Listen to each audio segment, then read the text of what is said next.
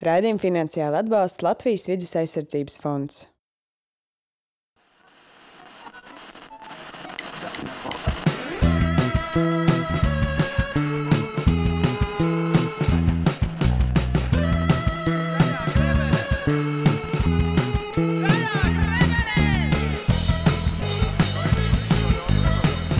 Raidījums Zaļā grebene.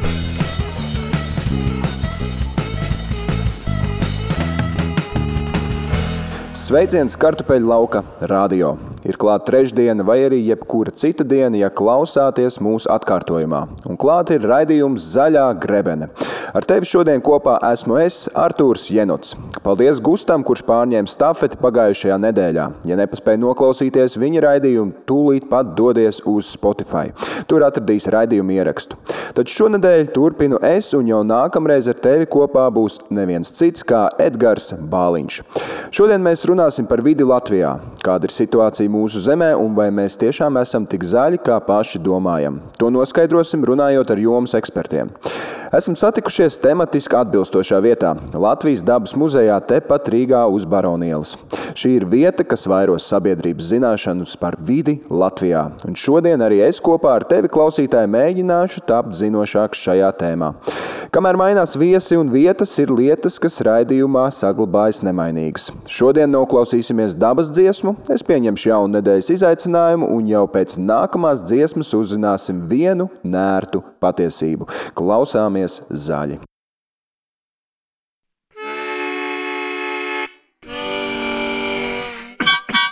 Nē, tā patiesība.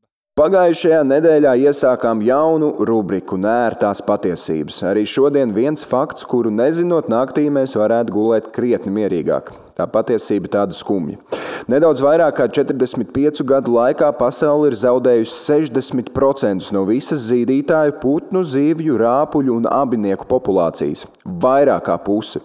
Šādu informāciju publiskoja Pasaules dabas fonds 2018. gada ziņojumā, apkopojot datus par periodu no 1970. līdz 2014. gadam. Lai gan daļa no šīs zuduma tiek saistīta ar klimata pārmaiņām, jo, piemēram, abinieki īpaši jūtīgi uz klimatu, lielākā daļa ir saistīta ar dažādu biotopu jeb šo dzīvnieku mājvietu izzušanu. Meži tiek izcirsti ganībām, pļavas pārvērstas lauksaimniecības zemēs, un rezultātā sanāk, ka cilvēks ir atņēmis māju desmitiem miljonu radībām. Un ziniet, kas ir vistrakākais? Nav jau tā, ka nodarīts ir pāri tikai dzīvniekiem. Tas ir sistēmas, kas nodrošina dzīvību arī mums pašiem. 60% 40 gadu laikā. Nu, diezgan, diezgan skumji fakti, un varbūt šos skumjos faktus mēs varētu kaut kādā veidā nomākt vai uzmākt ar kādu priecīgāku dziesmiņu, ko mums ir sagatavojis mūsu radio DJs. Raidījums Zaļā grebene.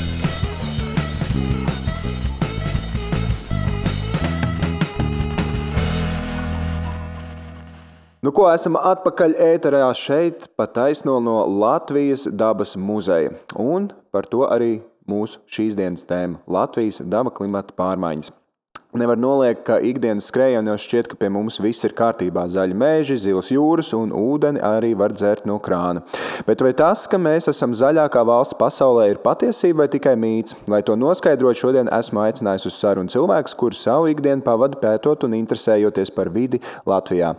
Sandra Kropa, žurnāliste, kura raksta par zinātni. Uh, jā, sveicinās. Nu, vairāk runā, nevis raksta, bet arī dažkārt raksta. nu, viens otru neizslēdz vēlreiz. Un Jēkabs Dzenis no Dabas aizsardzības pārvaldes. Labdien! Jā, es arī laikam vairāk rakstu nekā runāju. Aha, nu tad šodien mēs runāsimies. Šis viss tiek ierakstīts, bet mēs parunāsimies. Tad mūsu oficiālā šodienas tēma ir vide Latvijā, mīti un patiesība. Tāpēc šodien es gribētu jūs iepazīstināt ar dažādiem viedokļiem par vidas stāvokli Latvijā un ar cerību, ka ar kopīgas diskusijas palīdzību vai sarunu mēs varēsim saprast, vai tā ir taisnība vai nē. Vai formāts daudz maz skaidrs? Es nolasu vienu no viedokļiem, mēs parunājam, man varbūt ir kādi precizējoši jautājumi, varbūt jums savā starpā ir kādi jautājumi. Un tādā veidā mēģināsim saprast, tā, tas ir mīts vai tā ir patiesība. Īsumā, starp citu, īsumā par mani. Es par visām šīm tēmām pārsvarā neko nezinu. Es zinu tikai to, kas man ir šeit uzrakstīts. Tā kā šis viss, ko jūs man iespējams stāstīsiet, tas priekš manis būs kaut kas pilnīgi svaigs, jauns, neredzēts. Uh, jā, pieņemsim. tātad, viens, tātad viens no viedokļiem. Pirmais viedoklis. Visā pasaulē ir daudzi, kas atbalsta viedokli par to, ka klimata pārmaiņas nav īstas. Sakot, ka klimats ir mainījies vienmēr. Taču mums šeit, Latvijā, tā noliekšanas ideja ir tāda pielāgota. Respektīvi, cilvēki atzīst, ka klimata pārmaiņas var būt īstas, bet mūsu Latvijā jau tas nekādi neietekmē. Mīts vai patiesība? Absolūti mīts. Klimata pārmaiņas ir īstas. Par to diskusiju par šo konkrētu jautājumu, vai ir vai nav pārmaiņas, nu nebūtu jābūt. To, cik lielā mērā ir cilvēki ietekmēti, cik daudz ir dabas faktori ietekmētas, tur vēl kaut kādai diskusijai ir pamats, bet pilnīgi skaidrs, ka cilvēku ietekme tur ir. Par to, vai viņas notiek Latvijā, arī nav pamata diskusijai. Mēs varam pavisam vienkārši paņemt atbildīgo iestāžu datus par, par mērījumiem, temperatūras nokrišņu, vēja. Un paskatīties, arī Latvijā temperatūra ir pieaugusi pēdējo desmitgažu laikā, tāpat tikpat strauji kā daudz vietā citur pasaulē. Nokrišņu daudzums palicis lielāks un nu, paši. Paši no savas ikdienas iedomājamies, nu, vasaras ir palikušas mums nedaudz patīkamākas atvaļinājumam. Ziemē, ja mums patīk slēpot, ir palikusi draņķīga. Mm -hmm. Jābrauc prom, ir noteikti. Jābrauc, jā. jābrauc prom. Tā kā tas pavisam noteikti ir, ir, ir mīts, ka, ka pārmaiņu nav un ka tas nebūtu Latvijā. Man liekas, tas ļoti izplatīts arī mīts un tāda tendence Latvijā vispār domāt, ka ir kaut kas, kas globāli notiek. Mm -hmm. Un tad mēs runājam, tās ir globālas pārmaiņas, tad skar visu pasauli, bet mēs kāpēc esam kaut kur tā kā atsevišķi. Nu, ka mēs būtu ārpus kaut kādām pārmaiņām, kas visu pasauli skar, un mūs neskaidrs neskar. Mm -hmm. Tas mhm. vienkārši nav iespējams. Uh, ko tur daudz piebilst pie tā, ko Jākaps jau teica, protams, ka tas ir mīts. Un, uh, es zinu, ka Latvijā ir cilvēki, kuriem gribas uzskatīt, ka nē, nē, tur vēl ir diskusija, vieta diskusijām varbūt, nenotiek. Uh, bet, uh, bet nu, vairāk kā skaidrs, ka notiek, un arī par to, ko tu teici, mm, vai cilvēku izraisītas vai nē. Nesen tika tādi dažādi grafiki salikti kopā, un tur ļoti uzskatām varēja redzēt, kā ir mainījušās visas šīs izmešu daudzums atmosfērā, un, piemēram, bieži piesauktais vulkānu izvirdums, mm -hmm. vēl kaut kas, vēl kaut kas. Un saprotu, ka tās līknes nesakrīt, bet tikko kā saliek tas, kā cilvēku radītās siltumnīcas gāžu emisijas ir izmestas atmosfērā ar visu mūsu dzīvesveidu un tas, ko mēs pārvietojamies, ražojam un tā tālāk. Tā tālāk tās līknes sakrīt.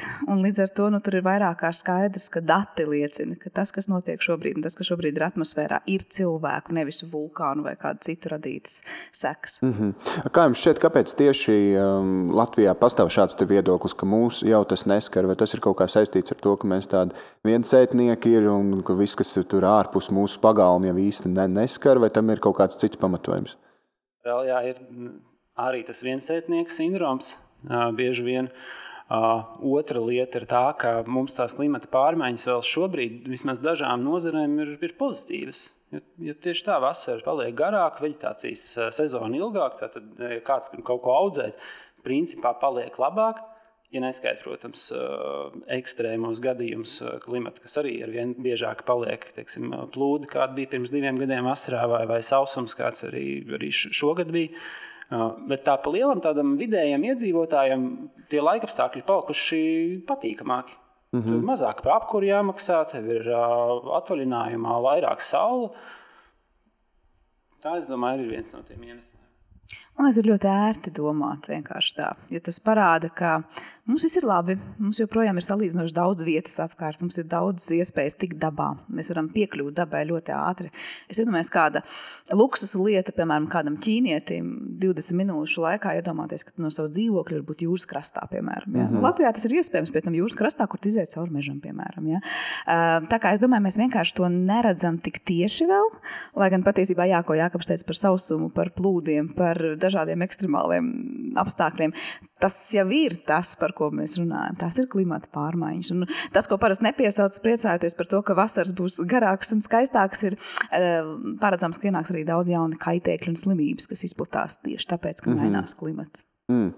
Tad, tad nu, kā es dzirdēju, tad ir divi riski. Pirmkārt, nevar aizbraukt slēpot, un varētu ievazāties iekšā kāda kaitēkļu slimības, kurām mēs iepriekš neesam saskārušies, neesam gatavi. Vai ir vēl kaut kādi riski, kas varētu skārt Latviju? tikai tāpēc, ka mēs tā noliedzoši uz to skatāmies, un ne, mūs jau klimata pārmaiņas neskars. Tādi, tādi tiešām riskanti faktori. Jā, protams, tas slēpošanas piemērs tas tāds vairāk, vairāk joks. Tā ir tikai daļa sabiedrības. Bet tā ir taisnība, jā. tā, tā ir taisnība. Mm. Tā ir arī biznesa nozara daļai, daļai Latvijas sabiedrības.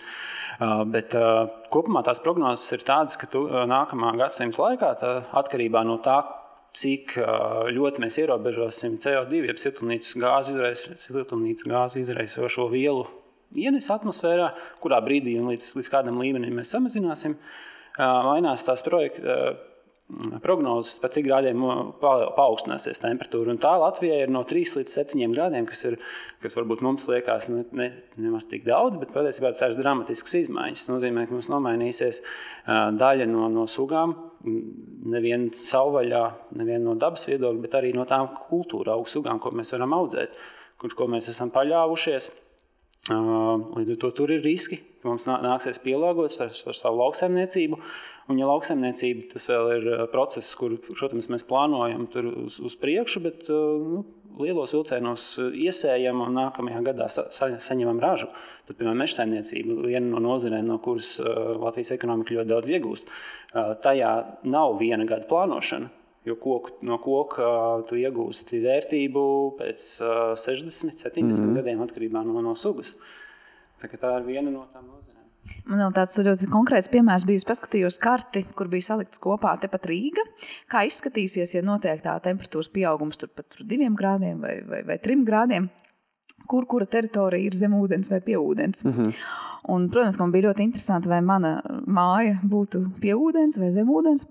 Man sanāk, tā, ka abos scenārijos ir veiksmīgas. Vienā būtu tiešām tāda piekrastes, skaistā vietā jau dzīvotu, bet eh, ļoti liela daļa Rīgas teritorijas patiesībā vienkārši būtu zem ūdens, tāpēc, ka notiktu ūdens līmeņa celšanās. Tā arī ir viena no lietām, par kurām jārunā mainoties klimatam. Tā kā es domāju, tas, kā mēs to varētu e, sagaršot un ieraudzīt, ir diezgan arī nu, konkrētas lietas, ko mēs Latvijā varam gaidīt. Es vēl tikko iedomājos par to temperatūras celšanos, par tiem kaut vai šķietam pāris grādiem. Um, mums taču šajā pašā vasarā arī bija, man šķiet, pat veseli divi oranžie brīdinājumi, kā ārā ir pārāk karsts. Un, uh, nu, nu, protams, es gados jauns cilvēks, baigi to ne, neizjūtu. Protams, man, arī karstums tik ļoti nepatīk, uh, bet arī tik ļoti nespēja nodarīt pāri. Bet, uh, ņemot vērā, cik veca Latvija ir demogrāfiskajā ziņā, tad tas spētu kaut kā nu, arī mūsu fizisko labklājību ietekmēt tāds lielāks karstums pareizi. Jā, nu es esmu laikam no tiem cilvēkiem, kuriem atkal tiešām pie katras šādas uh, temperatūras ļoti iekšēji priecājos. Mm -hmm. Man patīk tiešām tas karstums, bet es dažkārt iedomājos, jā, tajā dienā, kad man ir priecīgi, uh, cik daudz cilvēku nonāk slimnīcā, vai viņi tiešām arī nomirst tikai tāpēc, ka vienkārši viņu sirds neiztur to visu. Tā kā, nu, tas ir par ko ir vērts padomāt. Jā, ok. Labi. Nu, ko? Šo mēs esam tikuši kārtībā, tātad tas ir mīts. Labi, dodamies pie nākamā viedokļa. Latvija ir zaļākā valsts pasaulē. Nu, ja varbūt nedomājam, ka zaļākā, tad vismaz viena no noteikti. Apkārt meži, pļāvas, bet kā tad īsti ir? Vai Latvija ir vismaz viena no zaļākajām valstīm pasaulē? Kāds ir pretstatījums zaļiem? Sarkans. Nu, Lat, Lat, Latvija noteikti nav sarkanākā valsts pasaulē. Mm -hmm. nu, tā kā būtu pilnīgs pretstatījums zaļiem, bet nu, zaļākā valsts pavisam noteikti nē. Uh, šis mīts ir uh, sakņojās no, no, no dažādiem pētījumiem, kas uh, veids dažādas zinātnieku grupas uh, vai nevalstiskā organizācija grupas.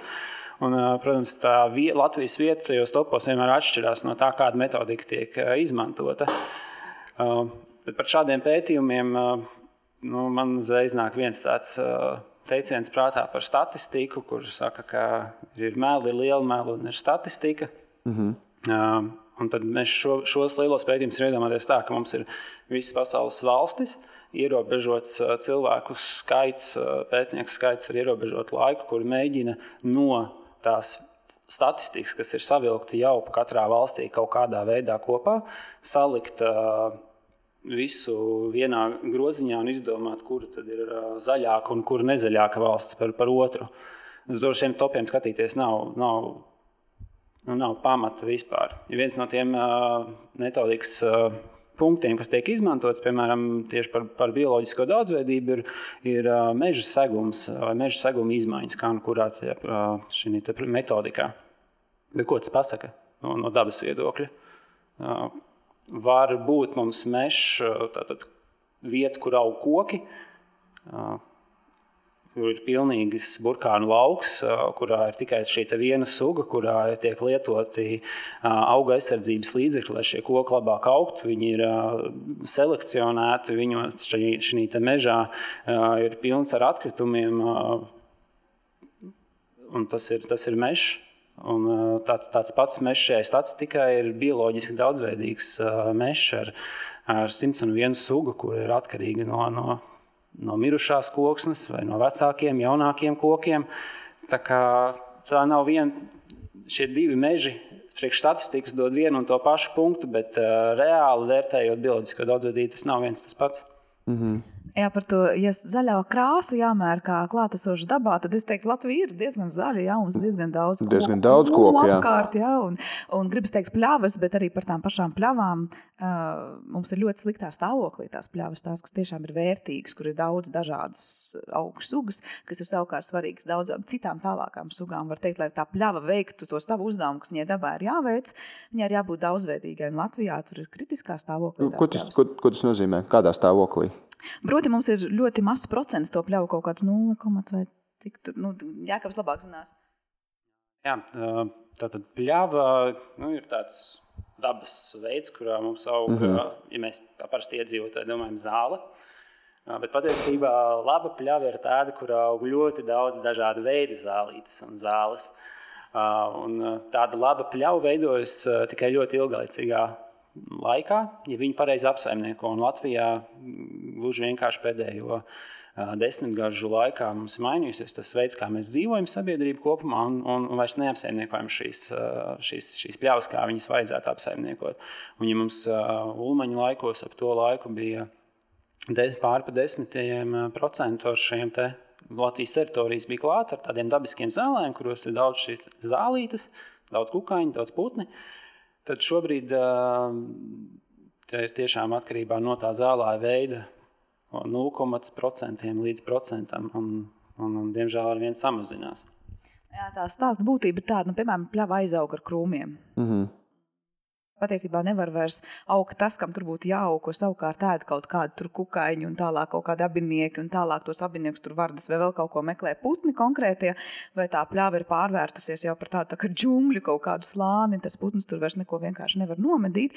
Un tā aiziet tāda tā kā ķēdīt, un, un dabā viss ir saistīts, vai ne katram savu vietu, un tikko kā mums šādas te dzīvotnes, tā, tā arī sauc šīs mm -hmm. vietas, nu nav labā kvalitātē, tad nu, mēs par tādu zaļumu Latvijā īsti runāt nevaram. Un, man liekas, vislabāk var ilustrē to zaļumu tas, ka, ja mēs iekāpjam lidmašīnā un paceļamies virs Latvijas, tad tā ainava mainās ļoti, ļoti. Mēs varam redzēt, cik ļoti ir izcirsta Latvija, cik ļoti ir vienveidīga Latvijas ainava. Un saliekot bildes kopā, kā ir tagad un pirms dažiem gadiem, tā, tā aina ļoti atšķiras. Un līdz ar to teikt, ka Latvija ir zaļākā valsts pasaulē, ne tuvu nav un, un ļoti tālu ir.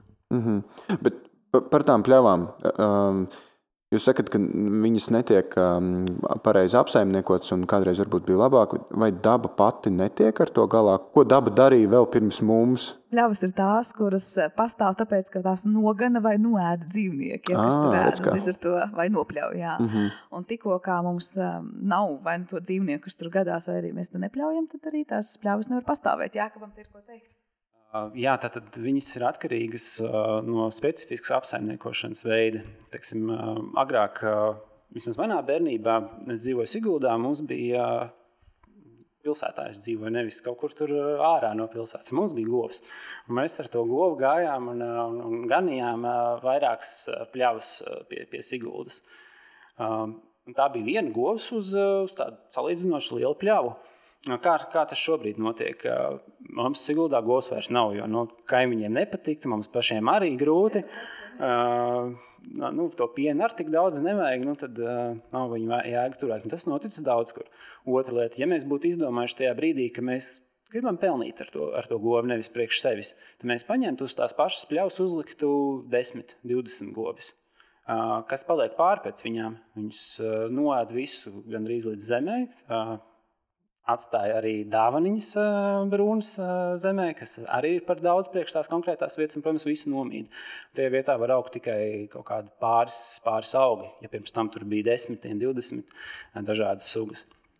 Tā ir tā viena lieta, vai nu mēs esam atteikušies no tās tradicionālās, jo tas vienkārši nav, nav tik ekonomiski izdevīgi, vai arī, vai arī esam palikuši pie tās lauksaimniecības, tad esam aizgājuši intensīvajā pusē. Un tas pats arī ar tiem zālājiem, kurus pļauj. Arī mums ir dabiskās šīs te, sugas, kas tur aug, viņas, bet viņas nedod tik lielu biomasu, ja to lielo jeb kopējo masu zāles, kur mēs varētu kaut kā izmantot. Tāpēc mēs piesējam citas sugas klāt. Vai arī viņi nav mums pietiekoši gludi. Tāpēc mēs paņemam viņu, noferēzējam vai, vai uzaram, lai mums ir vieglāk ar traktoru braukt un nopļaut. Un, tie ir tie iemesli, teorētiski atklātas ainavas ar zāli, kuras nu, parastais cilvēks redz kā pļauju. Mums daudz vietu vēl ir, bet tas, kas viņās ir iekšā, nav vairs, nav vairs tas pats, kas pirms 20, 30 gadiem. Mm -hmm. Tad droši varētu arī teikt, ka Latvija kādreiz bija zaļāka. Pavisam noteikti. Nu, labi, tad šo mēs esam noskaidrojuši. Tad, tad arī šis ir mīts. Latvija nu, visnotaļ nav viena no zaļākajām valstīm pasaulē. Bet, ja te piebilst ka tajos topos bioloģiskās daudzveidības rādītāji, ko mēs runājam, zālāji un, un meži, tā ir viena no daļām. Ir tiek vērtētas vēl arī citas lietas, kā gaisa kvalitāte, ūdens kvalitāte, izmešu daudzums. Un, Līdz ar to tās ir tās lietas, kas būtībā arī pavelk Latviju uz augšu. Mežs gan arī, jo mežs priekš šīs statistikas arī kailciet ir mežs vēl ar vienu. Mm -hmm. Viņš nav pārveidots lauksainicības zemi, līdz ar to viņš statistikā vēl vienu to pašu punktu dod. Nu, labi, dosimies tālāk pie nākamā viedokļa. Pie mums tagad ir arī lāči. Vai tas nozīmē, ka Latvija ir zvēriem draudzīgāka zeme? Um, jā, lāči pamazām atgriežas. Droši vien tie, kas dzīvo Igaunijas pierobežā, viņiem šķiet, ka ļoti strauji atgriežas.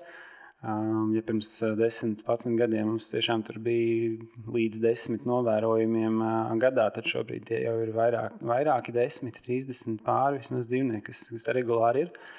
Un, jā, varam teikt, tādam lācim ir, ir, ir, ir palicis palikuši apstākļi labāki, jo medību regulēšana ir augstākā līmenī nekā tā iespējams bija agrāk.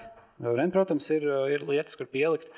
Līdz ar to viņš pamazām var atgriezties. Risks no malu medībām ir, ir tādā ziņā samazinājies.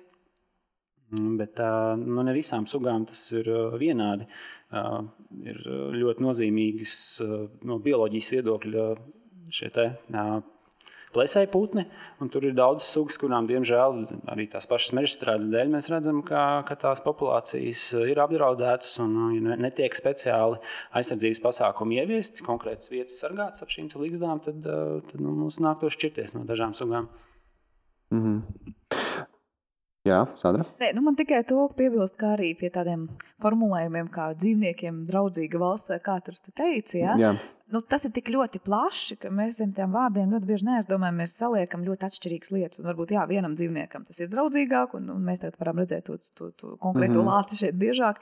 Bet tāpat laikā mēs tur nepaskaidrojam, cik sugas ir izzudušas, varbūt vai ir uz izzušanas robežas. Jā, dzirdēts arī, ka daudzas no sugām taisās pārvākties kaut kādu tuvāko desmit gadu laikā, 20 gadu laikā.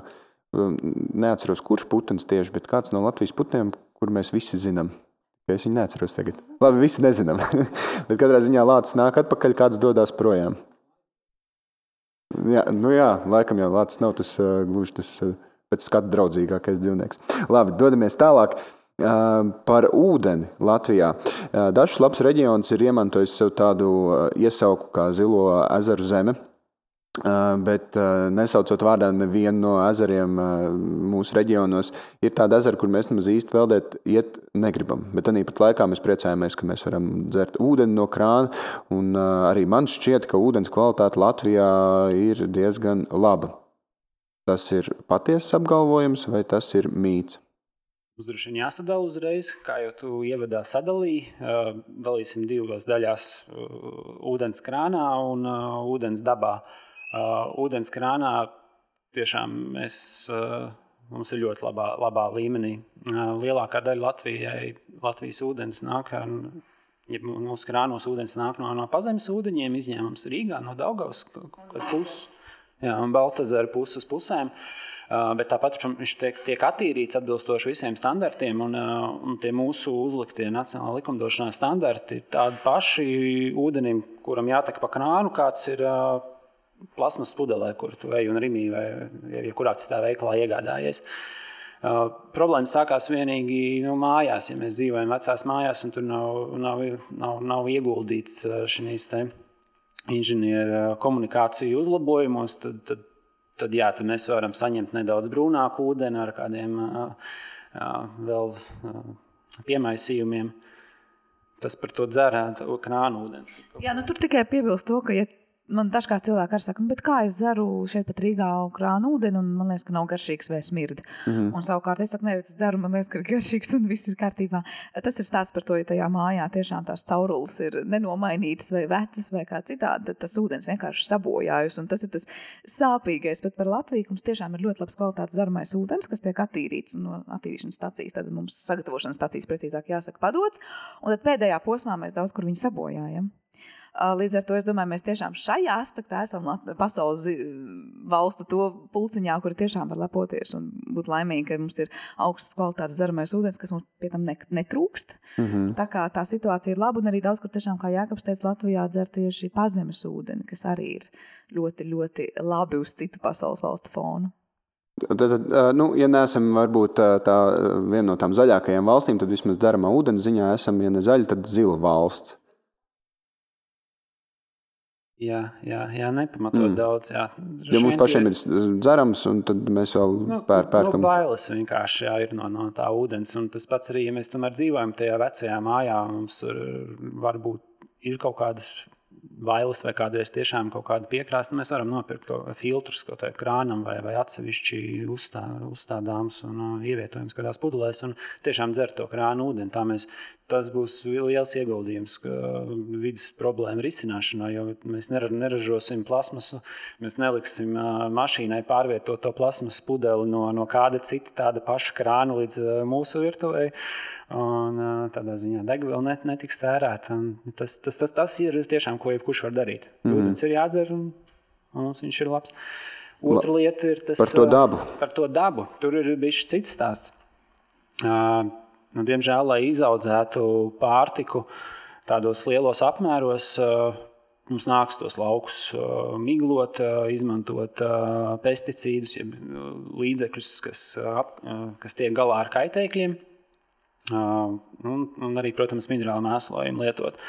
Un, un šīs vielas agrāk vai vēlāk nonāk tuvējā grāvītī, no grāvīša upītē, no upītes lielajā upē un tad tālāk jūrā un, un, un, un ezeros, ja pa vidu kāds tāds ir. Un, un, tur, tad, diemžēl, sākās citi procesi. Šīs barības vielas, kas tiek ienestas, viņas padara šīs ūdens, ūdens vidi pārāk pilna ar šīm barības vielām. Tās sugas, kuras gribētu dzīvot nabadzīgākā, dabiskākā vidē, vairs nespēja tur izdzīvot. Citas sugas, savukārt, kā aļģu ziedēšana, droši vien daudz esam dzirdējuši, viņas jūtas fantastiski šādos apstākļos. Viņām ir daudz, daudz ko patērēt, saulīt uzspīd, tad viņas turpina augt, līdz vienā brīdī nomirst. Un, kad viņas nomirst, tad ar viņiem notiek tas pats, kas ar jebkuru citu organisku vielu, kāds, kāds viņu sadala. Un sadalīšanas rezultātā iztērē, iztērē skābekli. Tas ir viens no procesiem, kas notiek. Mums daudzās ūdens tilpēs, it sevišķi Baltijas jūrā, ir uh, nepietiekams skābekļa daudzums ūdens vidē, bet uh, pati tā bagātināšanās uh, arī mums ūdens tilpes padara duļķainākas, atkal gaisma netiek līdz, līdz apakšai, kur kāds dzīvo. Uh, Viņās, viņas aizauga ar mēs saucam par monodominantām audzēm, bet tas ir ar augiem, kuri, nu, kur veido vienlaidus kaut kādas uh, audzes, tādas lielas kā niedre. Piemēram, mēs esam vairāk daudz ezerus noteikti redzējuši paši kaut kur braukājot, ka gar ezeriem gribētu aiziet nopeldēties, bet tur niedrs 50 metrus no ezera krasta vēl aug. Nu, lūk, atkal rekreācijai nepiemērot vidi. Uh, tās problēmas tur ir. Jā. Vēl viena, kas man nāk prātā, ir, uh, ir arī pētījumi, kas parāda, ka ļoti daudz zāļu uh, vielu mums ir visādās ūdens tilpes. Tūpēs, piemēram, ļoti tipiski Latvijā izrādās cilvēki joprojām noskalo to līdz podā vecas zāles, ko nelieto. Piemēram. Mm. Tas viss tālāk nonāk apkārtējā vidē, un tās ķīmiskās vielas, kas nonāk tajās ūdens tilpēs, jau patiesībā arī dara ļoti daudzas un dažādas lietas. Un tāds, nu, skaļākais piemērs, manuprāt, ir tas, ka ir arī pierādījums, laikam, ka zivis maina savu dzimumu, laikam, ja kaut kādā brīdī jūrās, ka uh, tad, kad ir šie hormonu preparāti klātesamība ūdenī, tad patiesībā notiek pat tādas izmaiņas. Okay, tā kā... To mēs negaidījām, skalojot zāles podā. Vai ne? Jā. To nevajadzētu darīt, jo zāles tiešām, nu, tā ir tāda lieta, ko mēs katrs varam darīt Nu, vienkārši, ja tev ir mājās vecas zāles, aiznes tās uz aptieku, atdot tās bez maksas, tās paņem, neizmet miskastē vai neinoskalo to līdz podā. Un tā nav stāsts par to, ko man tagad darīt, braukt ar automašīnu vai velosipēdu. Nu, tad ir tāda grūtāka izvēle varbūt kādam. Ja? Tā ir tiešām lieta, ko vienkārši nedara. Mm. Labi, dodamies, dodamies tālāk. Šo mēs tā būtu sapratuši.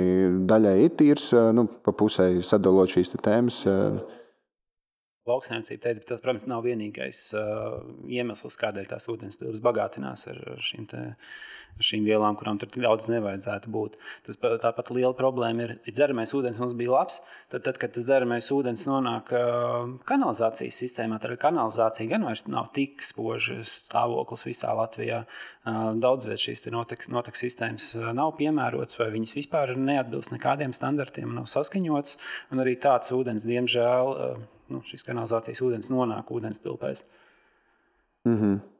Um, jā, tā, kā jau teicu, mēs varam teikt, ka dzeramais ūdens ar mums ar to ar visu ir kārtībā. Ja neskaitot to pēdējo posmu, kas mums katram ir pilnīgi atšķirīgs, bet ar to ūdeni dabā tur ir uh, viss vis kaut kā. Nākamais apgalvojums. Pagājušajā raidījumā pie mums eh, ciemos bija Nils Saks eh, Konstantīnos, kurš stāstīja, ka jaunākie pētījumi atklāja, ka gaisa piesārņojums ir nopietns risks eh, mentālajām, garīgajai veselībai. Piemēram, lielajās Āzijas valstīs, kur ir lieli smogi un tam līdzīgi un domāju, ka liela daļa var piekrist, ka izbraucot piemēram, ārā no Rīgas, izbraucot dabā, mēs pilnīgi jūtam, ka gaiss ir uh, svaigāks. Tomēr uh, šeit mēs beigot trauksmi neceļam. Nu, mēs it kā jūtam, ka, ka, ka jā, te ir mazliet citādi un smagāk ir. Bet um, pētījumi, ne bet pētījumi, bet dati rāda, ka viss ir, viss ir kārtībā. Vai tas ir mīts vai tā ir uh, patiesība? Man liekas, ka ar gaisa kvalitāti Rīgā nav īsti gluži viss kārtībā. Tad parasti jau ir pārmetumi. Liekas, arī no Eiropas Savienības mums ir diezgan daudz pārmetumu par to, ka nu, lietas, kas ir jāsakārto, ir piemēram gaisa kvalitāte Rīgā. Uh, tur pie vainas ir gan automašīnas, gan tas, kādas tās daļiņas nāk ārā pa tiem izpūtējiem, gan arī viss šī pārkraušanas ogļu un vēl viss kaut kas, kas Rīgā notiek, uh, kas ir ļoti tuvu patiesībā teritorijai, kurā mēs dzīvojam. Un es nezinu, vai kāds, kas mūs klausās šobrīd, vai kāds no klātesošajiem, ir saodis to, kā, kā ka, kas ir sajūtams gaisā, kad brauc ārā no Rīgas, tad, tad uh, sarkandaugaus virzienā, ja, tad patiesībā Kalngals virzienā. Nu, man ik reiz braucot cauri, tāds jūtas, ka rūkts kaklā paliek kaut kāds tāds sajūta. Tad ir kaut kādas šīs te pārkraušanas, nezinu, daļiņas, kas ir gaisā, un tās ir jūtamas. Un es vienmēr domāju, ja man tur būtu dien dienā jādzīvo, man tas tiešām būtu ļoti, ļoti nekomfortabli. Un otrkārt, es domāju, tas noteikti nebūtu veselīgi. Un par tiem visiem smogiem vispār runājot, ir daudz par Āziju runā tieši saistībā ar vēzi, man liekas, saistībā ar gaisa piesārņojumu, to, kā tas izraisa vēzi. Kopumā varam teikt, mums ir paveicies ar, ar, ar to stāvokli, kāds mums ir gaisa kvalitāte visā Latvijā kopumā. Bet Rīga ir tas uh, sarkanais punkts un nedaudz liepāja tieši arī dēļ kravu pārkraušanas.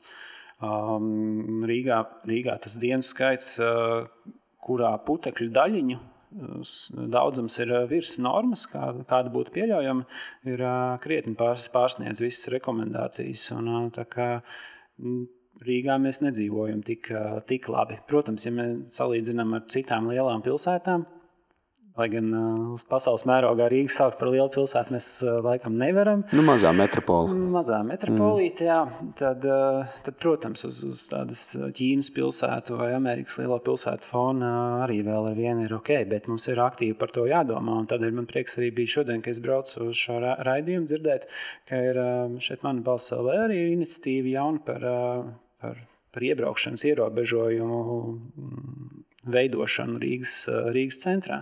Tā kā katrs, kuram, kuram šī tēma interesē, kurš šeit dzīvo, viņam nu, būtu jāpapēta, kas, kas notiek, ja šīs putekļu daļiņas, ja šīs izplūdes gāzes ir pārāk daudz vietā, kur jūs uzturaties visu, visu dienu, un, un, un jāiesaistās, lai kaut kāda regulējuma rastos. Jo man jāatzīst, es atbraucu viens pats ar mašīnu šodien uz, uz centru. Tā noteikti nevajadzēja darīt. Es arī mm. pieliku, pieliku savu, uh, savu roku tajā netīrā gaisa radīšanā. Vajadzēja paņemt kādu līdzi, būtu sadalījuši bēdu. Jā. Bet tu vismaz brauc no Siguldas. Nu, tas ir attaisnojums. Es šeit pat Rīgā braucu ar mašīnu uz, uz centru, kas pavisam noteikti no vienas puses nav attaisnojums. Mm. Jā, bet tad sanāk, nu, mums tādā ziņā ir paveicies. Mums ir piesārņots gaiss. Nu, mums nav paveicies tajā ziņā, bet citās vietās ir sliktāk. Mēs tajā no nu, visā lielā ļaunuma esam tajā mazākajā ļaunuma pusē. Bet tas tomēr mūs arī ietekmē kaut kādā veidā, un, un, un, un gan garīgo, gan fizisko veselību. Jā, gan, gan par garīgo es varbūt nebūšu liels speciālists, bet par, par fizisko, protams, aprēķināts Rīgā tas ir jau esošais um, piesārņojums uh, rada 6 līdz 8 mēnešu nu, dzīvības samazinājumu. Kas liekas, varbūt nav tik daudz, bet tas ir tikai gaiss.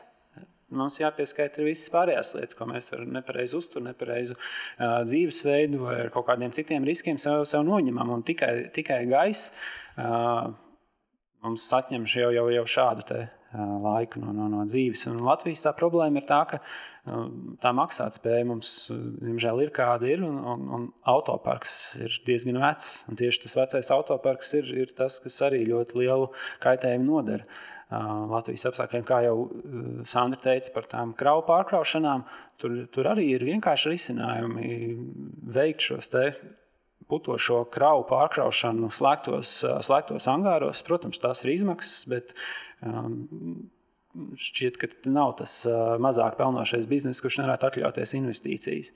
Tas ir, ir lietas, kas mums ir jāprasa no, no, no, no, no, no, no likumdevējiem, lai, lai šādas prasības tiktu ieviestas. Mm -hmm. vienlaikus arī, kāpēc mums ir paveicies ar to gaisu, tomēr ir tas, ka tā rūpniecība Latvijā ir ir nonākusi tādā līmenī, kādā ir. Un, un, un tas, tas ir iemesls, jā, kāpēc mēs daudzos vidas jautājumos varam teikt, ka mēs esam zaļi. Ja gluži vienkārši daudz kas. Jā, daudz, kas ne, daudz kas nenotiek, un tāpat laikā daudz kas ir noticis PSRS laikos. Jo, piemēram, viena no lietām, kur mēs vispār vidas jomā kotējamies augstu, ir atjaunojamās enerģijas izmantošana tiksim, elektrības ražošanā. Mums aptuveni 40% uh, no visas tās enerģijas, ko mēs izmantojam, saražo Daugavas Hess kaskāde. Līdz ar to mēs jau sasniedzam uh, jau 90 vai 70. gados, kad viņi tika uzcelti, jau 90. kļuvām neatkarīgi. Jau bijām sasnieguši daudz Eiropas valstu mērķus tikai pateicoties tām, tām trīs Hess stacijām. Un tas, diemžēl, ir, ir, ir nelielu arī rūkumu atstājis. Jo Jo kamēr citas valsts ir uh, spiestas iet uz šo mērķi, uz, uz tiem procentiem, mēs uh, mums jau ir. Mm. Atkal mums viss ir labi. Viss kārtībā. Uh, mūsu pēdējais, pēdējais viedoklis, pēdējais apgalvojums, vai patiesība. Uh, Daudzi uzskata, un arī man līdz šim tā ir šķits, ka Amerikā audzētā pārtika, tur tomāti, kukurūza, jebkas ir pilna ar ķimikālijām, tur viss kaut kas ir iesmidzināts iekšā.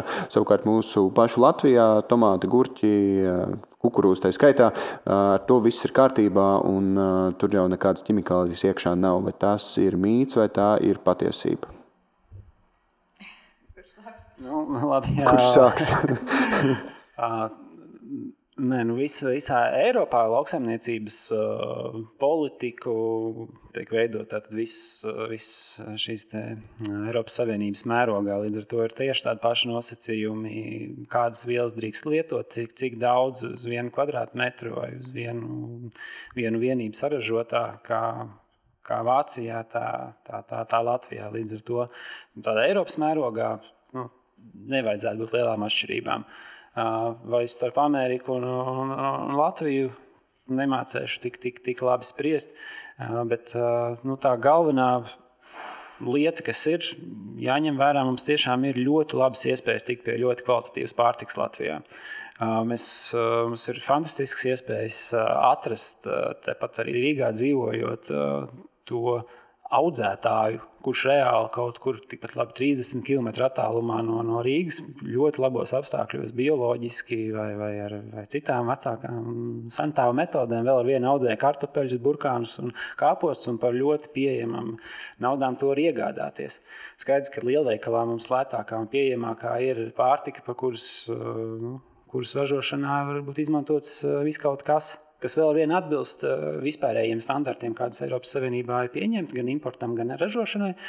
Bet, uh, nu, protams, labāku pārtiku mēs, mēs dabūsim, ja mēs nedaudz ieguldīsim savu savu laiku. Jā, tas standarts nozīmē to, ka pesticīdu un vispārējais tur var būt klātesošs, bet nepārsniedz pieļaujamās normas. Man liekas, tur, kur ir viens cits mīts Latvijā par šo ļoti izplatīts, ir šī zaļā karotītes marķējums, ko daudz uzskata, ja tas ir zaļā karotīte, tad tas ir bioloģiski tīrs, jo tas Latvijā audzēts. Bet tas norāda tikai to, ka tas konkrētais produkts ir Latvijā audzēts, kas varbūt audzēts tieši ar tām pašām ķimikālijām, kā mēs te sakām, pieļaujamās un nepieļaujamās normās. Cits jautājums, visticamāk, pieļaujamajās normās. Un tomēr tas ne tuvu nav bez pesticīdiem vai kā citādi bioloģiski tīri audzēts produkts. Proti, mums vienmēr liekas, ja jau Latvijā, tad tīrs. Mm -hmm. Bet arī Latvijā var būt bioloģiski produkti un nebioloģiski produkti. Ko, ko nozīmē bioloģisks produkts? Ir visas tās bio uzlīmītas, arī zaļā karotīte, skaitā, bet tā nav bioloģiski. Jā, okay. Uh, nu, šīs tā, certifikācijas sistēmas ir uh, ļoti daudz. Un, uh, teikšu, kā vismaz kā es kā patērētājs, un viņās var vienkārši ap, apmaldīties. Uh, būtībā mēs šeit paši, paši tagad sēžot, arī varam uztaisīt savu certifikācijas uh, sistēmu, zaļo, uh, zaļo bērzu. Un, Un arī certificēt, un noteikti paši savas prasības. Līdz ar to mums, kā patērētājiem, ar, diemžēl ir jāpēta līdzi. Uh, Kāds varbūt no manas puses ieteikums Eiropas uh, Savienības mērogā arī ir uh, domāts par šo, un viņiem ekolabel um, šķiet bija tas viens no, jā, uh, kur, kur vērts papētīt, izmantot Google, ne, ne Facebook un ne citām lietām, varbūt pusstundu, bet apskatīties, kādi ir tie standarti. Bet bioloģiskai, līdz ar to arī tās prasības atšķirās no standarta uz standartu, bet kādam būtu jābūt uh, tai pamatlietai, ka tiešām vai nu nav izmantoti šie papildus mēslojums vai, vai, vai, vai, vai auga aizsardzības līdzekļi, tad šie pesticīdi šo augu ražošanā. Un tad citām, citām certifikācijas sistēmām jau mēs ejam vēl uz priekšu, kur jau tiek domāts, ka tā, ka tā zeme, kur, uz kuras tika audzēts, ka viņa iepriekš nebija mežs, vai viņa, vai, viņa, vai viņa nav nepiesārņo arī papildus kaut kādu ūdens tilpi, vai arī vai tur tiek izmantots pareizs darba spēks, vai viņa tiek pārvietota ne vairāk kā, kā 200 km. Vai, nu, tas, tas ļoti atkarīgs no tās certifikācijas sistēmas. Bet ļoti būtiski priekš, priekš mums pašiem. Viena lieta, ko mēs tiešām varam darīt, ir izvēlēties to vietējo pārtiku. Jo atkal, ja mēs pērkam, būsim dzirdējuši kādā raidījumā, ka Brazīlijā audzē ļoti labus tomātus vispār bez neviena pesticīda. Tur kaut kur Amazonas vidū. Bet kā viņi tur nonāk? Viņi, viņi ir pārbraukuši pāri visam okeānam, pēc tam ar, ar trīs fūrēm vēsti cauri Eiropai. Un, uh, mēs apēdot to vienu tomātu, atstājam milzīgu ietekmi uz, uz vidi. Uh, līdz ar to tas ir uh, vēl viens iemesls, kādēļ, nu, kādēļ tiešām atbalstīt tos vietējos audzētājus un, un, un, un izvēlēties to pārtiku. Jā, bet par to vietēju arī dažkārt saka, īpaši par augļiem runājot. Ja nu izvēlēties tur lokālo vai ko, bet es domāju, nu Latvijā neaug ne garšīgi apelsīni, ne, ne, ne arbūzi, lai arī vietējie ir, bet nu, tomēr nu, ir katram sava gauma. Un tad man liekas, nu, kāpēc man neesmu ķirbjus, ja es varu ēst arbūzus? Un tad jautājums nu, par to lokālo arī nu, sabalansēt to, kurā brīdī par ko mēs runājam. Jā, ja tie ir tomāti no Brazīlijas vai tomāti no Latvijas, un tie Latvijas tomāti šī gadījumā ir gan garšīgi, gan tiešām tīri, tad man liekas, tas ir muļķīgi ēst Brazīlijas tomātus. Ja? Vai tajā pašā laikā, nu, par jebko mēs varētu to teikt, bet kaut kāda eksotiskāka, nu, piemēram, ananās. Tagad teikt, nē, es ananās, man liekas, arī ir pārspīlēta lieta. Taisnība, taisnība. Jā. Nu, tur visam, kā vienmēr, visam ir vairākas puses. Ne tikai divas kā monētai, bet uh, vairākas puses. Nu, ko, Sandra, Jēkab, es jums teikšu paldies. Es domāju, mēs labi parunājam priekš manis daudz noskaidrojās, kas ir mīts un kas ir patiesība. Un saprotams, ka um, man šīs dienas atziņa pēc klausoties to, ko jūs stāstāt, ka visam ir vairākas puses un reizēm ir dažas lietas, kas tomēr ir vienpusējas. Tur viss ir skaidrs, kā tur viss notiek. Paldies jums liels, ka piedalījāties mūsu raidījumā Zaļā grebene, un mēs raidījumu turpinām ar dziesmu.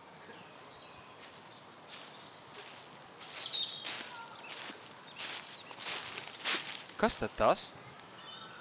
Tāpas dziesma.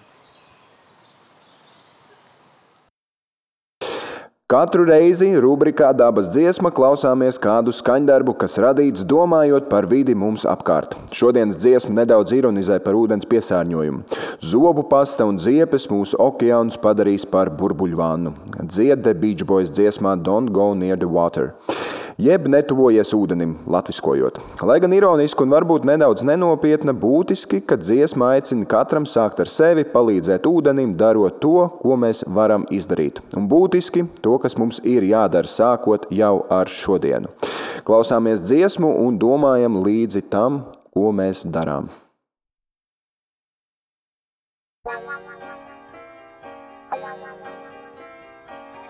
Don't go near the water.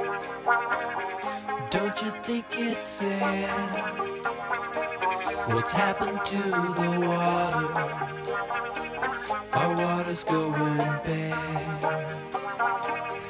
Oceans, rivers, lakes, and streams have all been touched by man. Poison floating out to sea now threatens life on.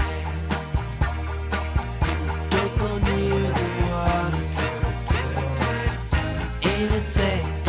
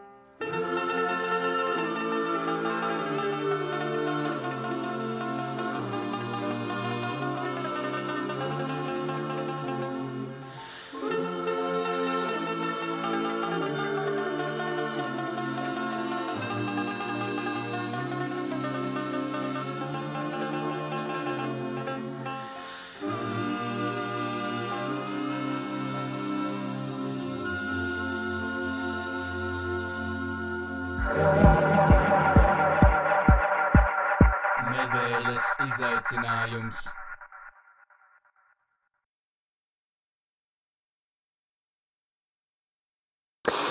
Esam atpakaļ ēterā, un pirms noslēdzam raidījumu, kaut kas taču ir jāizdara. Jāmaina ikdiena, lai mēs kopā kļūtu zaļāki. Tāpēc jauns izaicinājums tiks pieņemts tieši tagad. Skatījos, kā Gusts centās arī ceļojumā nelietot plasmasu, un Imants Ziedoņa muzeja pētniece Rūta savā Facebook profilā rakstīja īsu dienas grāmatu par savām dienām bez vienreiz lietojamās plasmasas. Es lasīju ar interesi, un komentāros neretai sākās dažādas diskusijas par izaicinājumu un par to, kā tad šādi vispār dzīvot ikdienā. Mana rēdienu nemešana ārā savukārt gāja tā. Um, mēs, kā izrādās, mājās nemetam ārā nemaz tik daudz no tā, ko mēs iegādājamies. Un tas laikam ir tāpēc, ka mēs, kad dodamies uz veikalu, mēs iegādājamies visu nepieciešamo un uz veikalu dodamies vairākas reizes nedēļā, lai nekas leduskapī neieilgtu un piens pārāk nenoilgotos pēc mums.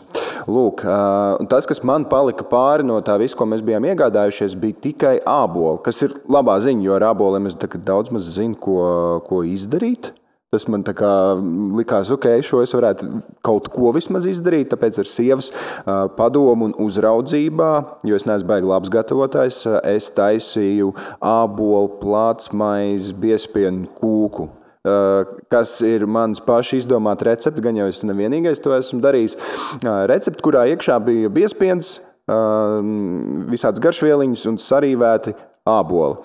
Labā ziņa, ka tas negaršoja tik slikti, kā es iedomājos, ka tas varētu garšot. Un uh, vēl labāka ziņa ir tā, ka āboli ir vienīgais, kas uh, palika pāri no visa. Uh, Un man vēl daži ir, tāpēc man vēl ir jābūt radošam un jāizdomā, kā izmantot tos. Lūk, tā kā izrādās, ka es esmu kļuvis par vienu balli zaļāks un nemet ārā ēdienu tik daudz, kā es iedomājos, ka varbūt es droši vien metu ārā. Jo miskastes nes ārā, ko es tajā miskastē lieku, man nav nejausmas, ja tas nav ēdiens. Katrā ziņā, varbūt nākamais izaicinājums man būs meklēt, kas tad, no kā tad sastāv mana miskaste. Lūk, jā, laiks ķerties klāt jaunam izaicinājumam. Izaicinājums. Tātad katru nedēļu es, Arthurs, Edgars vai Gusts kopā ar kādu no fonda viegla komandas vai tās draugiem pieņemsim kādu izaicinājumu ar mērķi padarīt savu ikdienu zaļāku, jeb dabai draudzīgāku. Par to, kā mums iet, dalāmies Instagram un aicinām to darīt arī tevi, ietegojot kartupeļu lauka radio un pieliekot hashtagu grebene izaicina. Raidījuma veidotāji man ir sagatavojuši trauku ar lapiņām, no kuras es izlozēšu savu uzdevumu. Tātad, lūdzu, trauku studijā. Tā, vēl klapiņi, daudz lapiņas, daudz izaicinājumu. Redzēs, kā tas ietekmēs manu ikdienu šajā nedēļā. Tā. Tātad, vispirms, à, uz lapiņas ir rakstīts gan izaicinājums, gan to, kāpēc šāds izaicinājums. Tātad, siltumnīcas efekta gāzes. Siltumnīcas efekta gāzes ir tās, kas uzsilda Zemes klimatu. Pašas par sevi tās nav sliktas. Ja šo gāzu nebūtu vispār, tad uz Zemes vidējā temperatūra būtu apmēram mīnus 18 grādi pēc Celsija. Taču kopš industriālās revolūcijas, kad enerģijas ražošana sāka balstīties uz fosilajiem kurināmajiem, siltumnīcas efekta gāzu daudzums ir strauji pieaudzis, kas ir rezultējies globālajā sasilšanā. Viena no, siltum, viena no siltumnīcas efektu izraisošajām gāzēm ir CO2. Apmēram 20% no CO2 rodas no transporta izmešiem. Un mans izaicinājums. Nākamo nedēļu visas distances līdz 5 km doties ar kājām vai velosipēdu, izvairoties no automašīnām, motocikliem un, jā, arī elektroskūteriem. Tātad es pieļauju, tā man tagad vajadzētu saprast, ja man ir uh, jāizvairās no automašīnām, tas nozīmē, ka man jāiet pa ielām, uz kurām nav automašīnas, un motociklu un elektroskūteri. Vai arī es nedrīkstu kāpt iekšā automašīnās. Katrā ziņā es šo precizēšu ar saviem kolēģiem un raidījumu producentiem, un tad jau es noskaidrošu, kas tad Kā tad īsti man tas ir jādara? Un ar ko tad es veikšu šo izaicinājumu? Aha, ar vienu no saviem kolēģiem, ar kartupeļu lauka Emīlu. Par Emīlu jūs esat dzirdējuši, jūs viņu dzirdējāt iepriekšējā raidījumā, tā kā ar Emīlu jūs arī noteikti esat pazīstami. Nu, ko, tā kā par šo izaicinājumu jums ir skaidrs, man ir vēl daži jautājumi producentiem par to izvairīšanos. Nu, mēģināsim. Redzēs, kā ies 5 km dienā, vismaz 10 km. Tas diezgan labs sportiņš. Vispār, varētu, es varētu palikt vieglāks uz, uz ziemu. Un tas nav saistīts tikai ar fondu viegli. Lūk, paldies par izaicinājumu komandai. Klausāmies nākamo dziesmu. Raidījums Zaļā grebene.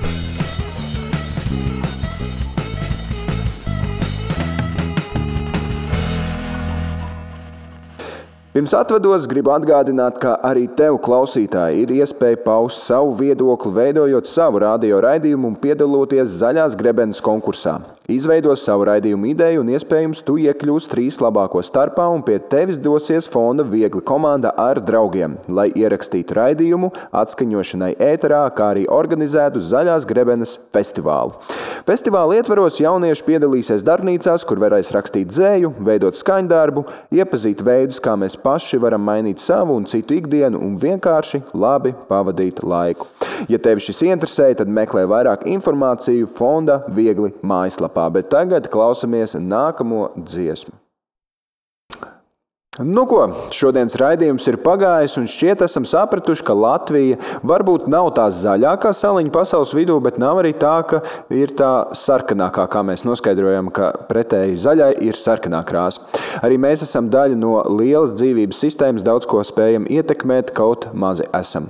Man šodien visvairāk pārsteidz tas, cik lielā harmonijā daudz kas var būt. Piemēram, ūdens kvalitāte Latvijā, ka no vienas puses mums viss ir kārtībā, piemēram, ar dzeramo ūdeni pilsētās. Rīgā precīzāk, bet, piemēram, runājot par kaut kādām dabas ūdens tilpnēm, tad tur atkal tā situācija ir mazliet citāda. Dabai laikam patīk harmonija, mums kā cilvēkiem ir kaut kā tam jāspēlē līdzi. Tāpat baigi interesanti man šķiet, ka Man šķiet, ka tas, ka daudzām, daudziem tiem viedokļiem un mītiem ir vairākas puses, un varētu šķist, ka nu jā, šis noteikti ir mīts, tā nemaz tik labi nemaz nav. Bet izrādās, ka, izrādās, ka tam visiem tiem viedokļiem ir vairākas puses, un, un to var apskatīt no visādām pusēm.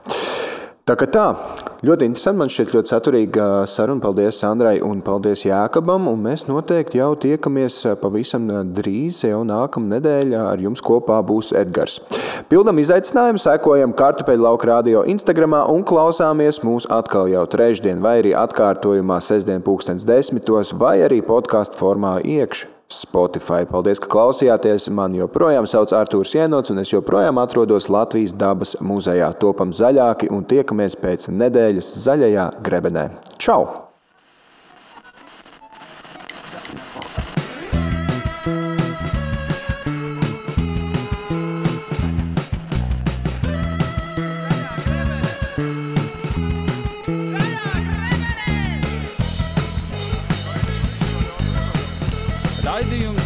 Zaļā grebene.